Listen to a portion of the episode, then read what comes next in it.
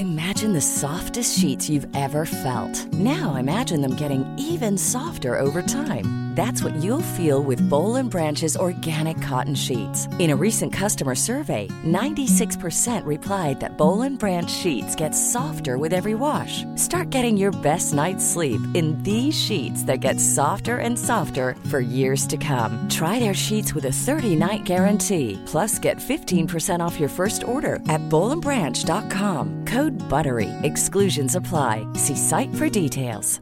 Many of us have those stubborn pounds that seem impossible to lose, no matter how good we eat or how hard we work out. My solution is PlushCare.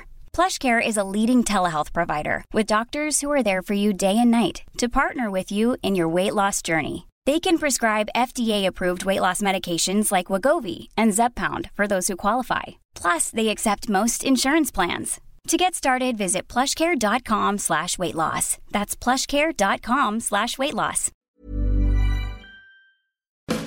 You're listening to the Alonement Podcast. I'm your host, Francesca Spector, and this show is all about your longest and most important relationship, the one you have with yourself. It doesn't matter if you're single, married, or somewhere in between. Alonement means valuing your time alone, regardless of your romantic status. Each week, I ask a new guest about the time they spend by themselves and why it matters. I'm here today with Alan de Botton, the best selling author and founder of global organisation The School of Life. In order to be a, a, productive and kind member of society, one, one has to spend quite a lot of time nurturing oneself. Otherwise, you know, we're on a road to exhaustion and bitterness. Alan distinguished himself academically from early on achieving a double first from Cambridge, a master's in philosophy from King's College London, and beginning studies for a PhD at Harvard before packing it all in to write a romance novel. That novel was Essays in Love, which sold 2 million copies. Alan was just 23. He has a global following, and he counts singer Harry Styles among his fans. Anyone who's read his works, visited the School of Life, or even just followed him on social media will know his rare gift for making the typically dry academic subjects of art, architecture, and philosophy applicable to the everyday. He also writes about dating and relationships in the modern age. So, naturally, I'm going to kick off our conversation with a question about Bridget Jones. Alan, thank you so much for agreeing to be on the podcast. Last time I saw you, you were doing a talk with Helen Fielding, who wrote the Bridget Jones novels. And during that evening, I learned that you had a cameo in the first Bridget Jones film. That's right. Very weirdly, in 1990s London, Bridget Jones was, you know, a best-selling column, and through friends of friends, I was in touch with Helen Fielding, the author. And when they came to film Bridget Jones, the film, I was invited to attend a literary party that is filmed, uh, that is part of the uh, the movie. And there were various authors like Julian Barnes and Salman Rushdie and little old me. And I was very honored to be part of this august group and spent a couple of days filming this party. And it was full Hollywood thing. And, uh, you know, Hugh Grant was there and Renee Zellweger. And it was great fun and I had a few lines with Renee Zellweger that had been scripted for me, and I thought this was really going to be my big Hollywood break. And I remember leaving the set, and Julian Barnes said, I'll bet you something very hefty that this ends up on the cutting room floor and that you'll never see it. And I thought he was being terribly cynical. In fact, he was being very wise and the thing has now been lost. But if you look very, very carefully at the party scene in Bridget Jones, you will see me bobbing up for a very, very short uh, moment. So I am actually in the movie, but I don't say anything. Okay, so anyone rewatching the first Bridget Jones film will have to look out for this. The thing about Bridget, though, is she became such a relatable figure when the books came out in the 90s. And a lot of that is still relevant nowadays the interfering family and the smug married friends. As someone who writes about relationships and their place in modern society, do you think that the world is now a kinder place to single people and specifically single women in their 30s and beyond, like Bridget? Look, I think it all depends what you want out of life. So if you see that the point of life and the point of being fulfilled is to be married and with children in a kind of very standard um, relationship um, at a certain point, then your 30s remains challenging uh, if, you're, if you happen to be female and single. And the simple reason is biology that it, it, just so happens that if you know having a child is important to you, then that's probably going to have to happen in your 30s or early 40s. You know, there will be a biological cutoff point, and um, that's not society's fault. It's just the way that we're built.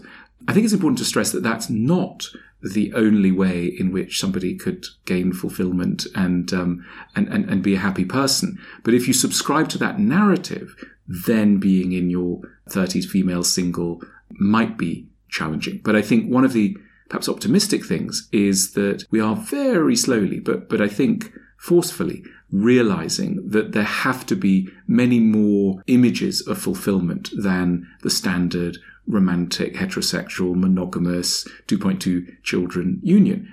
Even though that's very satisfying for many, many people, lots of people, for all sorts of reasons, are not going to subscribe to that model.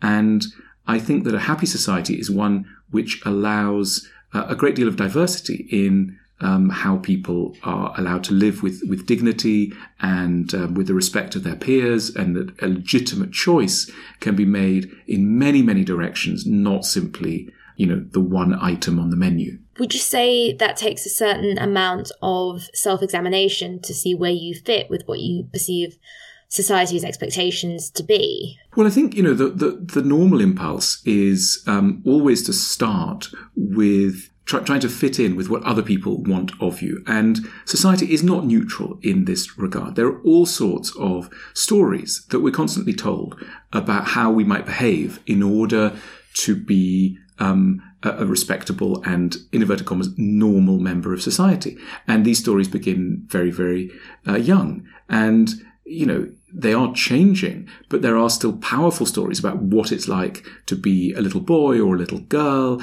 um, what it's like to be a, uh, an adolescent, uh, what it's like to be you know a university student. These stories pursue us, um, and it takes a great deal of uh, inner freedom to be able to ask yourself the question is this actually me? It, now it may be, you know, it may be that you you're fitting a dominant social story of what you're meant to be, but it may also not be. Now, we've got one very dominant model of this happening in our society, and that is around sexuality.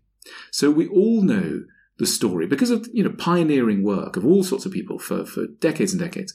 The story of somebody who gradually discovers that their sexuality is different from the expected sexuality. That even though you know, their peers and their parents and the wider society may think of them in one way, you know, that they should settle down with a nice boy or a nice girl. Actually, no, no, they want somebody of their own gender. So that story has been through a great deal of sort of heroic re-narration has been has been told to us in a fresh way that you could actually wake up and realize that you're gay and that this is something that is, is a precious piece of self knowledge that you can then take out into the world and, and run your life in a different way. But if I can say, there's actually many, many more models of this, and it doesn't only apply around sexuality. It, it applies to almost anything you you dare to think of. I mean, it could be around um, what you have for breakfast, or around what clothes you wear, or how you sleep. I mean, imagine if somebody realizes through self interrogation that they are not actually a typical sleeper.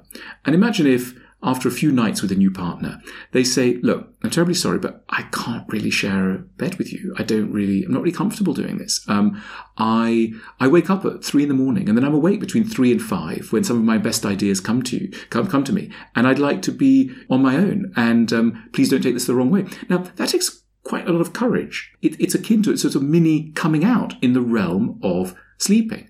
Um, but somebody might also say that, you know, they don't like drinking alcohol. And so even though all their friends are drinking alcohol, they realize that they love sparkling water. And that's what they want to be in their peer group. So, so there are constantly moments when we might discover in large areas and small areas, in comedic areas and in pretty serious areas, that we don't fit the model of um, being normal that, that is sold to us. And um, I think that a, a mature life and a well developed life and a courageous life is one in which, in as many areas as possible, we have a good sense of who we are and are able to take that out into the world and tell people about who we are in ways that are not going to scare them and appall them, but um, hopefully interest them and um, lead them in turn to discover their own departures from the so-called normal because this stuff is catching you know if somebody has the bravery to say actually I, I don't drink, or I um, I like to sleep in a different way, or I, I fancy a different sort of person, or whatever it may be, then other people will discover that courage in themselves. I really like that notion of a mini coming out. I think that has so much to do with alonement, where we're expected to do so many things with other people, like dining out at a restaurant or going on holiday, even being in a relationship. For some people, that just isn't suitable for them. How do we get to that point, though, of self knowledge where we can have that mini coming out? Because a lot of us just aren't that honest with ourselves. The challenge really goes down to the architecture of our minds.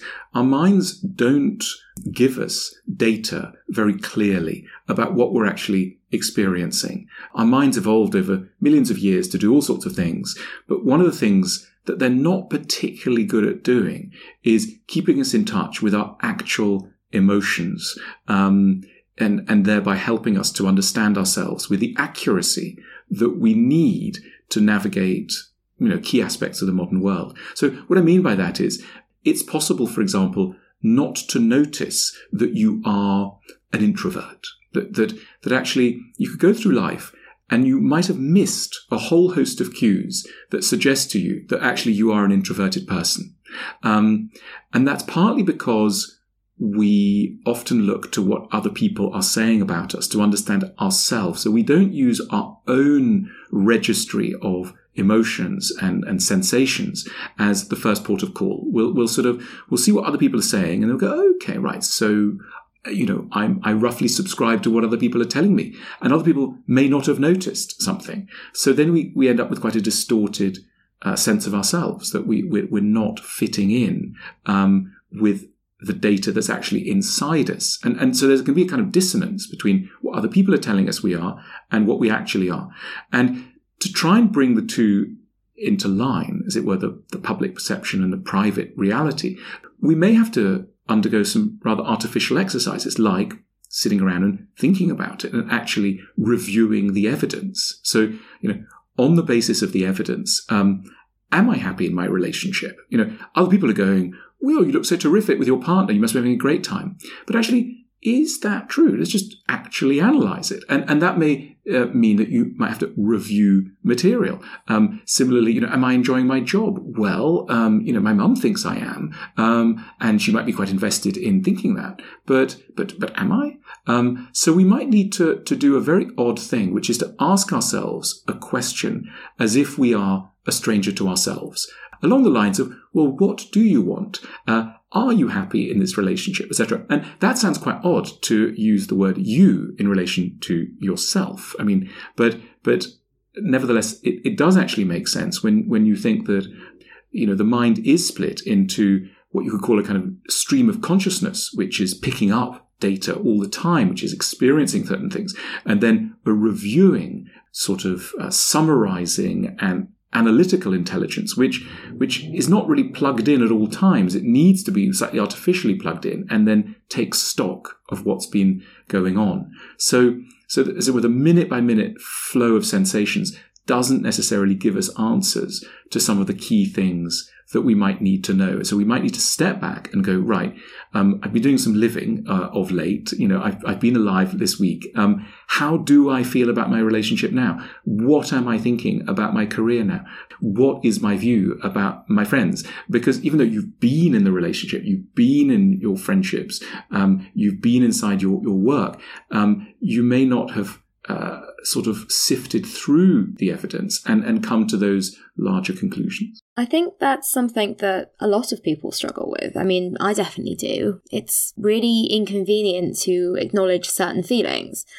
It's difficult to acknowledge, for instance, that you want to call time on a relationship or that you want to quit your job? For me, something that really helped is keeping a diary because that's allowed me to connect with my inner thoughts in a way that I don't really think I did before because I would run away from them. What would you recommend in terms of practical steps for gaining that self knowledge? And do you have to be physically by yourself in order to do it, or can someone else help? Yes, I mean, it's very, very hard in the presence of most people to gain real insights into yourself. There are wonderful people who are trained to do this, and generally they go by the name of psychotherapists. Now, a good psychotherapist is somebody who very uniquely among humans that we meet is interested in helping you to understand yourself.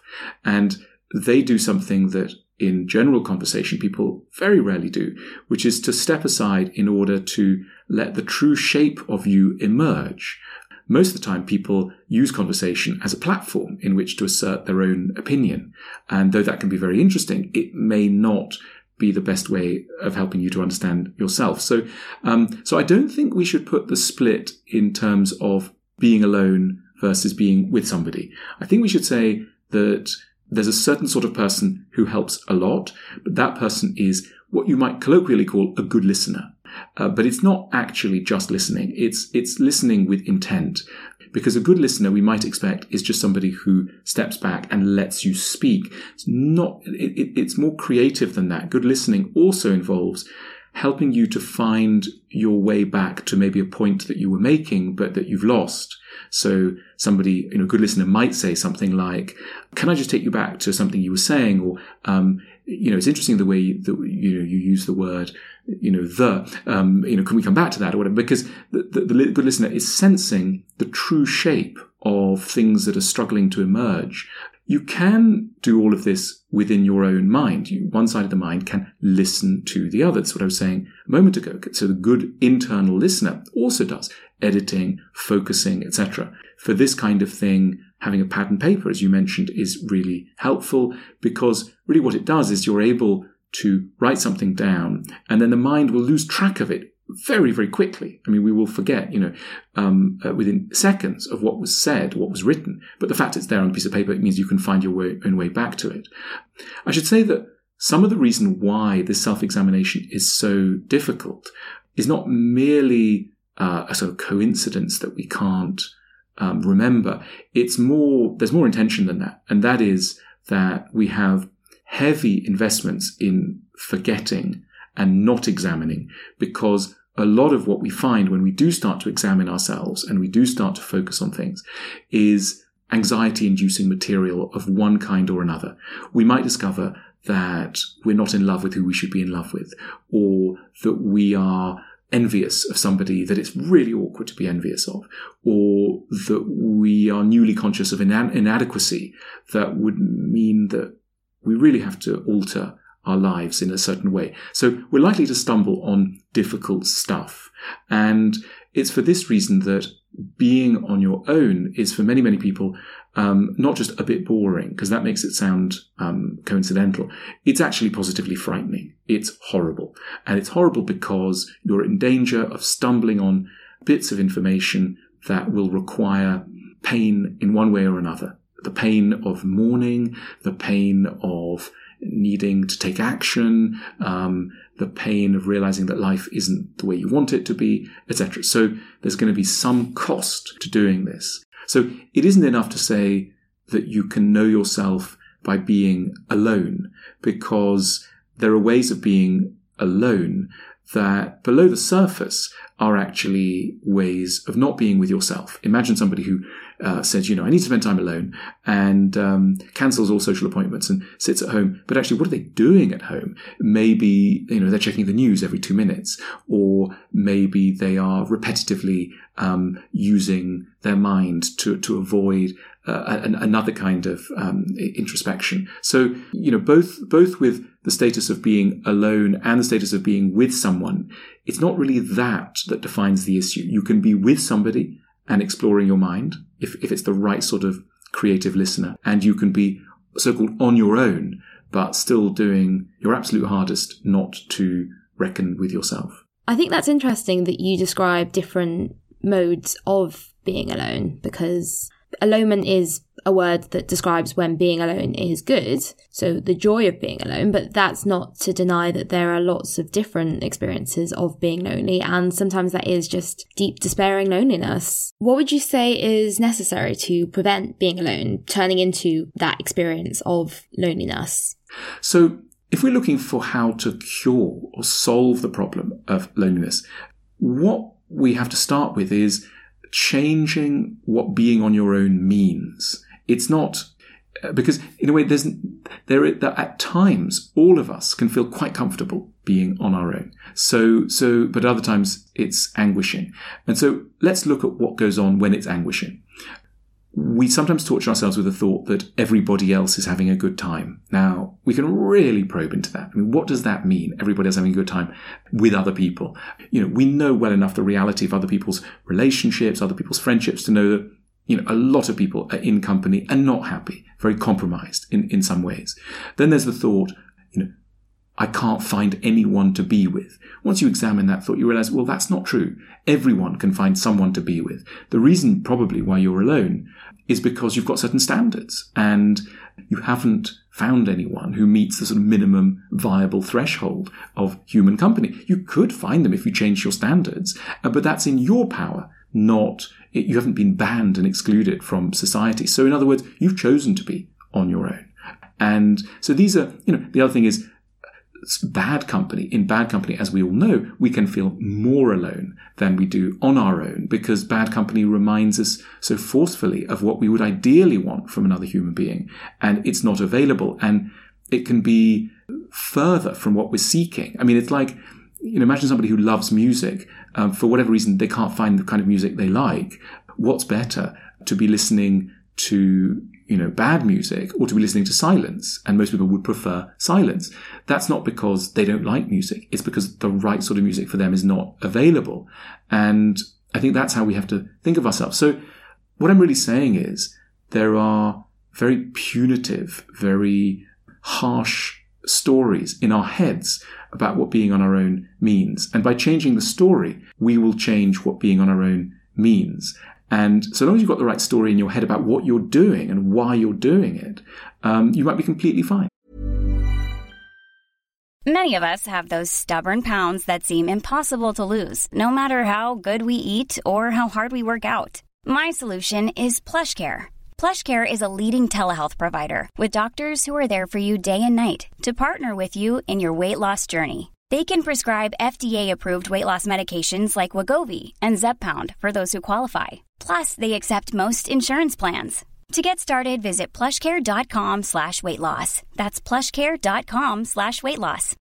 Millions of people have lost weight with personalized plans from Noom. Like Evan, who can't stand salads and still lost 50 pounds.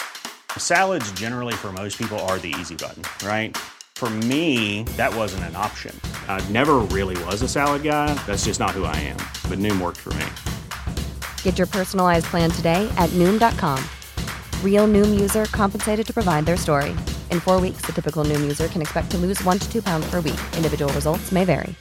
Want flexibility? Take yoga. Want flexibility with your health insurance? Check out United Healthcare Insurance Plans. Underwritten by Golden Rule Insurance Company, they offer flexible, budget friendly medical, dental, and vision coverage that may be right for you. More at uh1.com.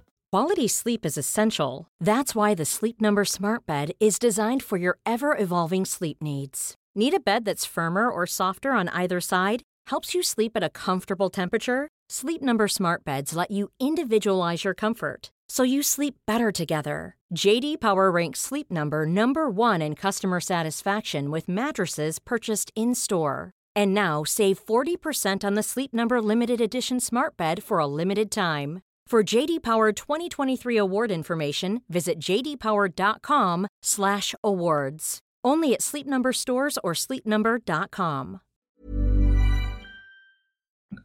When you speak about looking inside yourself and perhaps realizing that you might not be happy with your life, socially we consider someone who walks out on their job or ends a relationship, we see that as selfish. Where do you think that that distinction is between self help and looking after your own needs and what we might term as selfishness? Mm. Well, look, I mean, let, us look at this in the context of relationships. So um, there is a kind of uh, a view that the person who ends a relationship is the selfish one, uh, the bad one, because we're all inclined to believe that love is a good thing, and therefore people together is a is a good thing. And if one ends it, you know, one can encounter from friends and family and the surrounding society this sort of vision that that you know one's ruined a terribly good thing in the name of, of selfishness. Almost anyone who's ended a relationship knows that it's incredibly hard generally, um, particularly if one's you know, I'm talking here of a relationship where one party wants to exit and the other one doesn't particularly. That's a very hard situation to be in. And um, generally, people don't do this lightly at all. They only do this because it's become really necessary in in some way. I think that uh, it would be very dangerous to equate being together with someone with being somehow selfless and good, and being on one's own or splitting from somebody as you know bad and selfish. Um, ultimately, these are you know both modes are, are just ways of trying to find a, a fit um, where one can be the most you know the best version of oneself and and contribute most to one's own fulfillment and the fulfillment of others. So a lot does depend on how it's done, uh, and I think that many people, when they want to split up, are so embarrassed sometimes about their own needs that they will break the news in the worst possible way, either in a harsh and unnecessarily hostile and aggressive manner, which really is a result of kind of fear, or in a sort of cowardly, uh, absurdly gentle manner that leaves everybody quite confused as to whether this is the end or a break or or, or nothing at all, uh, etc. So uh, a certain kind of maturity is required for um, for that journey into a more alone state. So looking after your own needs is that ultimately the better for everyone? Look, I mean, it, you know, it does depend what your own needs are. You know, it's hard to generalize, but I would say this: we tend to associate a focus on oneself with selfishness and and therefore something that's evil and a focus on others as selflessness and therefore a good thing anyone who spent any time well either closely with themselves or with other people knows that the attempt to banish all kinds of self-care and self-pleasure and simply lead people to focus on others is a doomed strategy in order to be a, a, productive and kind member of society, one, one has to spend quite a lot of time nurturing oneself um, in order to do the nurture of other people. Otherwise, you know, we're on a road to exhaustion and bitterness. So I think there is a, a necessary kind of ruthlessness sometimes that kicks in and that has to kick in. You know, we can't do everything for everyone at every time if we're to be productive members of society. I mean, you get this when people become parents and they have small children. Small children are extremely demanding and it's never occurred to them not to be demanding and you know it's very natural for them.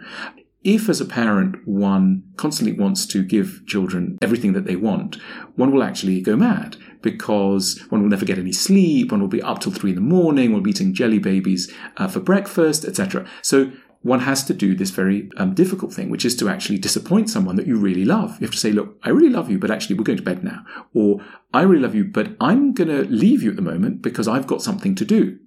And that's very, very challenging. Uh, can be very challenging because it seems mean, but it's not mean. It's, it's really about knowing how you can best serve others.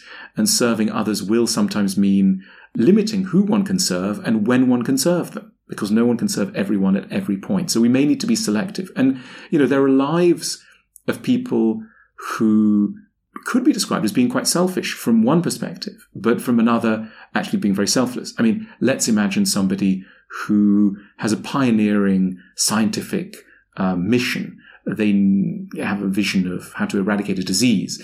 This will mean that they will have to spend long hours um, holed up by themselves, shut off from the rest of society, looking pretty selfish, and have to turn a lot of people away uh, and be pretty ruthless.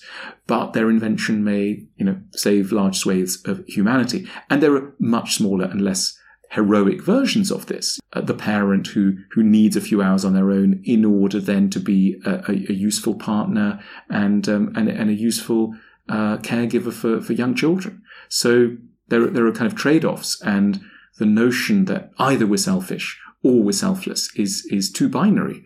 We know that in order to serve others, we will disappoint some constituencies, but hopefully with a vision of helping others. You've previously spoken about the immense burden that we put on our romantic partners to be our lover and our best friend and our co parent, and basically a one stop shop. Do you think that learning to meet our own needs internally could help to take that pressure off of our partners and in turn improve our relationships? Undoubtedly. I mean, I think that um, there are various things that can help us to, to have better relationships. One of them is to have a clearer focus on what we're actually really after in another person. What are the things that another person can deliver? Because everybody's going to frustrate us in some way. But knowing that you know, it, it could take years, for example, um, for someone to discover that really what they're interested in is kindness. Now, you know, for a long time they might think, look, kindness is one of the things, but I also want somebody who's, you know, successful or very handsome. You know, they may, through quite painful discoveries, learn that actually it's kindness, or it might be something else, or actually that they really want humor or whatever. And and I think that you know we've been talking so much about sort of checking in with with who you really are. Um, it's very hard to find a partner that's right for you unless you have quite a good handle on what makes you very particular.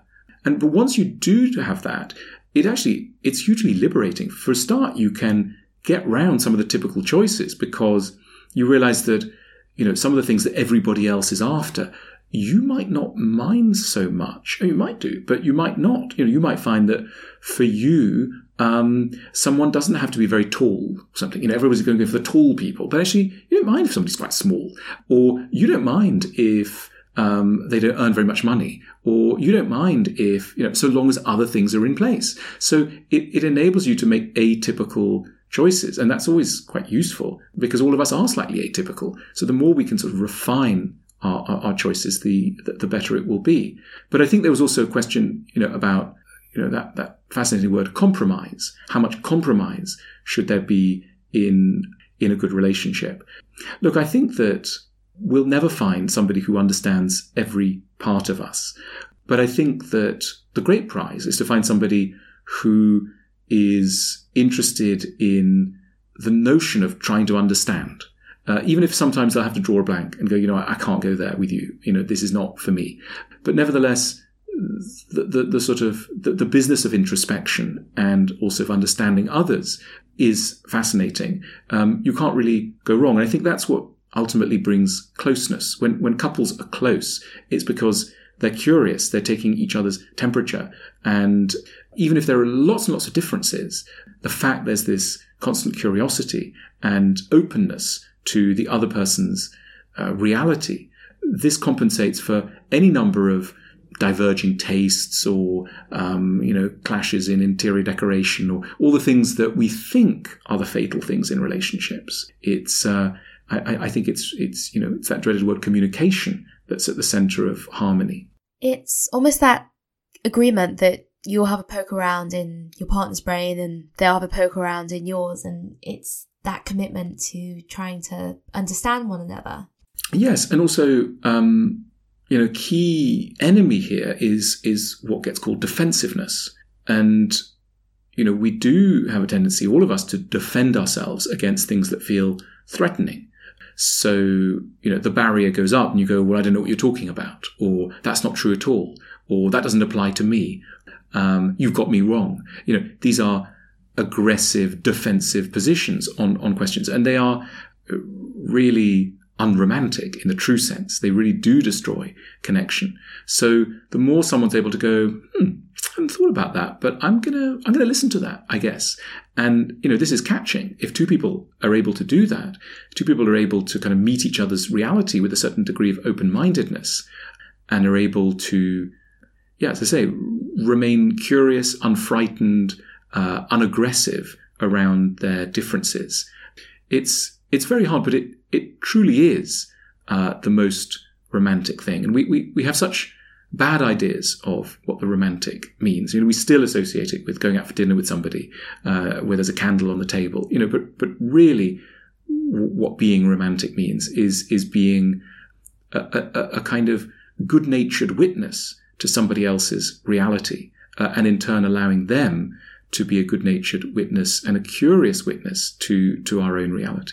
Okay, and to draw on a bit of a cliche, it's often said that you have to love yourself before you can have a healthy relationship. Would you say there's a sense of being kind to yourself and perhaps self love that's necessary to help you choose that partner who will be that curious, good natured witness? Yes, I mean, you know, the way that we choose partners is um, so uh, fascinating, but also poignant and, and difficult because it's undoubtedly true that for many of us, when we end up with a person who maybe outwardly seems great, um, and we encounter certain sorts of pain and suffering, we're not really primed to notice this. We we sort of we don't register that actually we've been left a little bit bereft by this person, and um, we may indeed uh, grow more attached to them and more in love with them, the more that actually our needs are not particularly noticed and and registered by this person. And psychoanalysis tells us a story of the origin of this. That for many of us,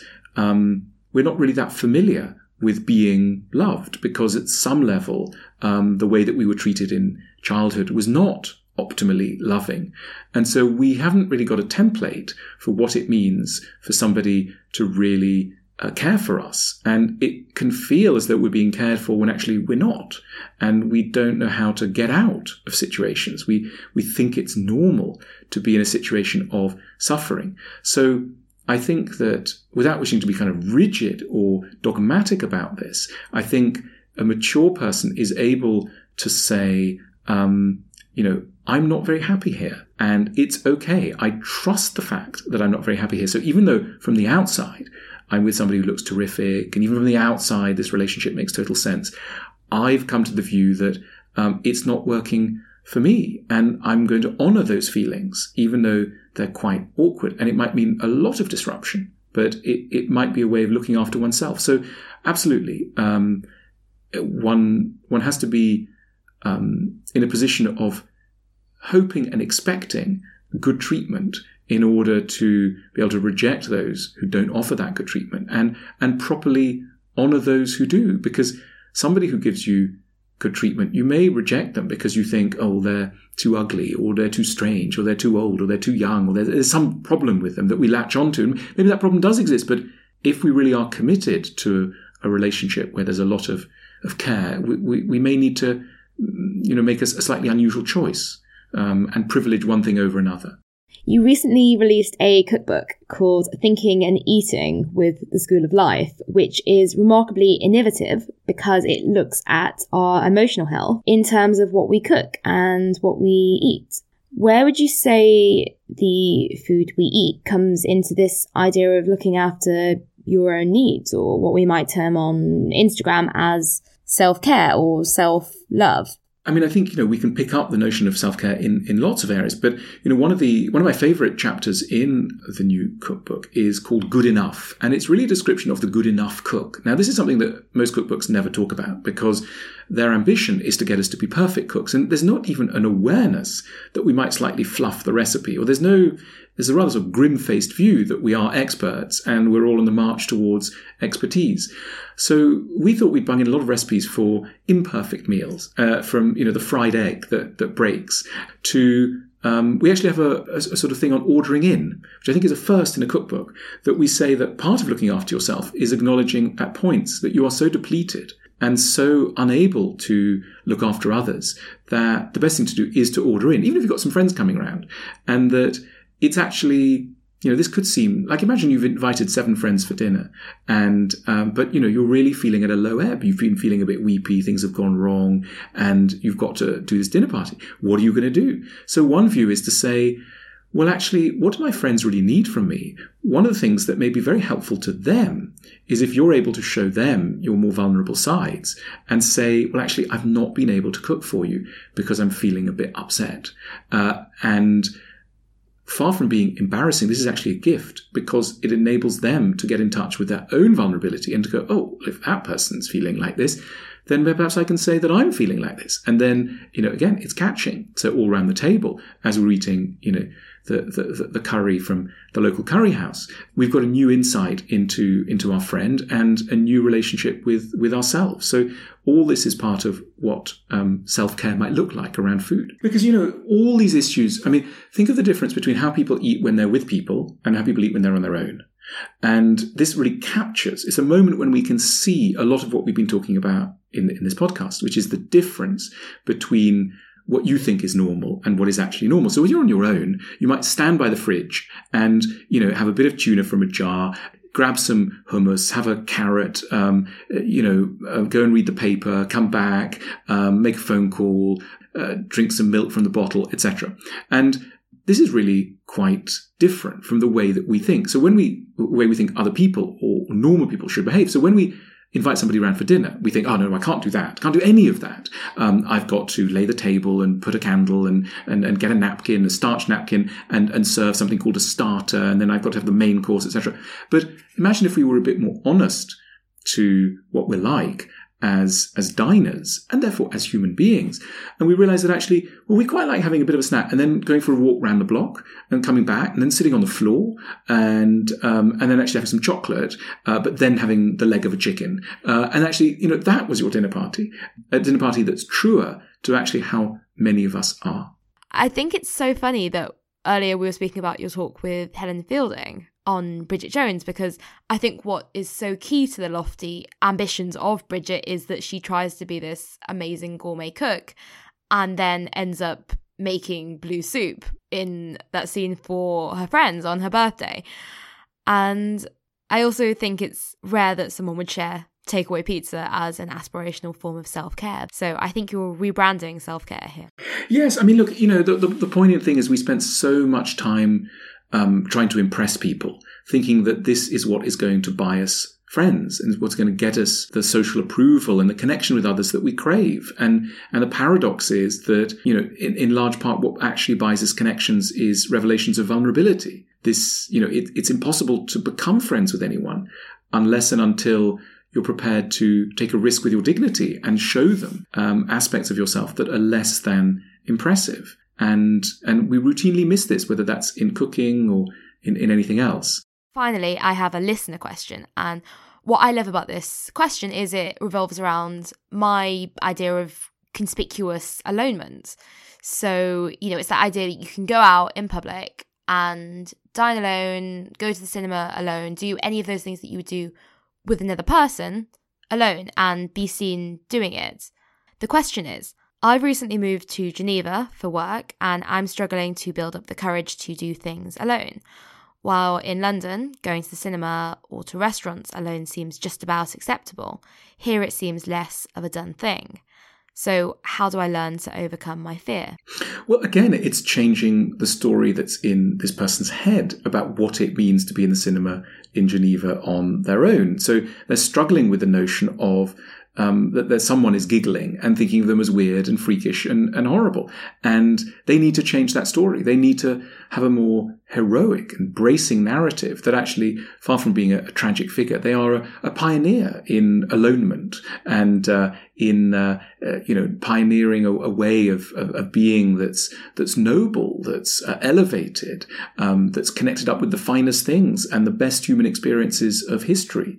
So you're not a marginal figure by having dinner on your own. You're, you know, you're doing something that, you know, Goethe and Freud and Virginia Woolf and the Buddha would have recognized and, and seen as very valuable. I mean, really what we're talking here about here is making being alone glamorous.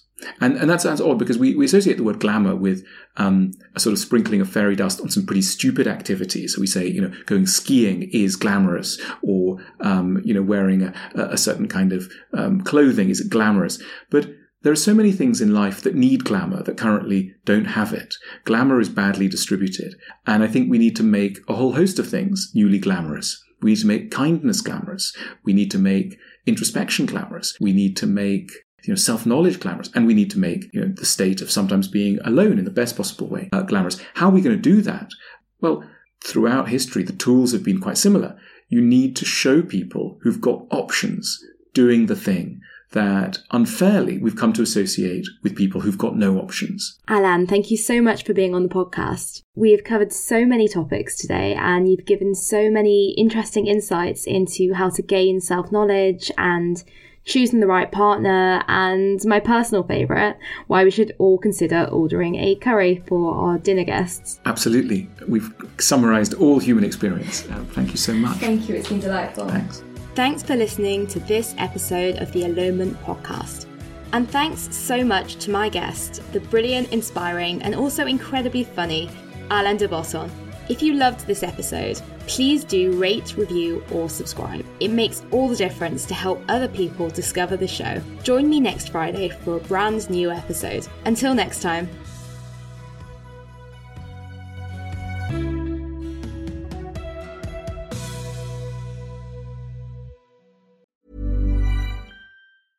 Mom deserves the best, and there's no better place to shop for Mother's Day than Whole Foods Market. They're your destination for unbeatable savings, from premium gifts to show-stopping flowers and irresistible desserts. Start by saving 33% with Prime on all body care and candles. Then get a 15-stem bunch of tulips for just $9.99 each with Prime. Round out Mom's menu with festive rosé, irresistible berry chantilly cake, and more special treats. Come celebrate Mother's Day at Whole Foods Market. Normally, being a little extra can be a bit much, but when it comes to healthcare, it pays to be extra.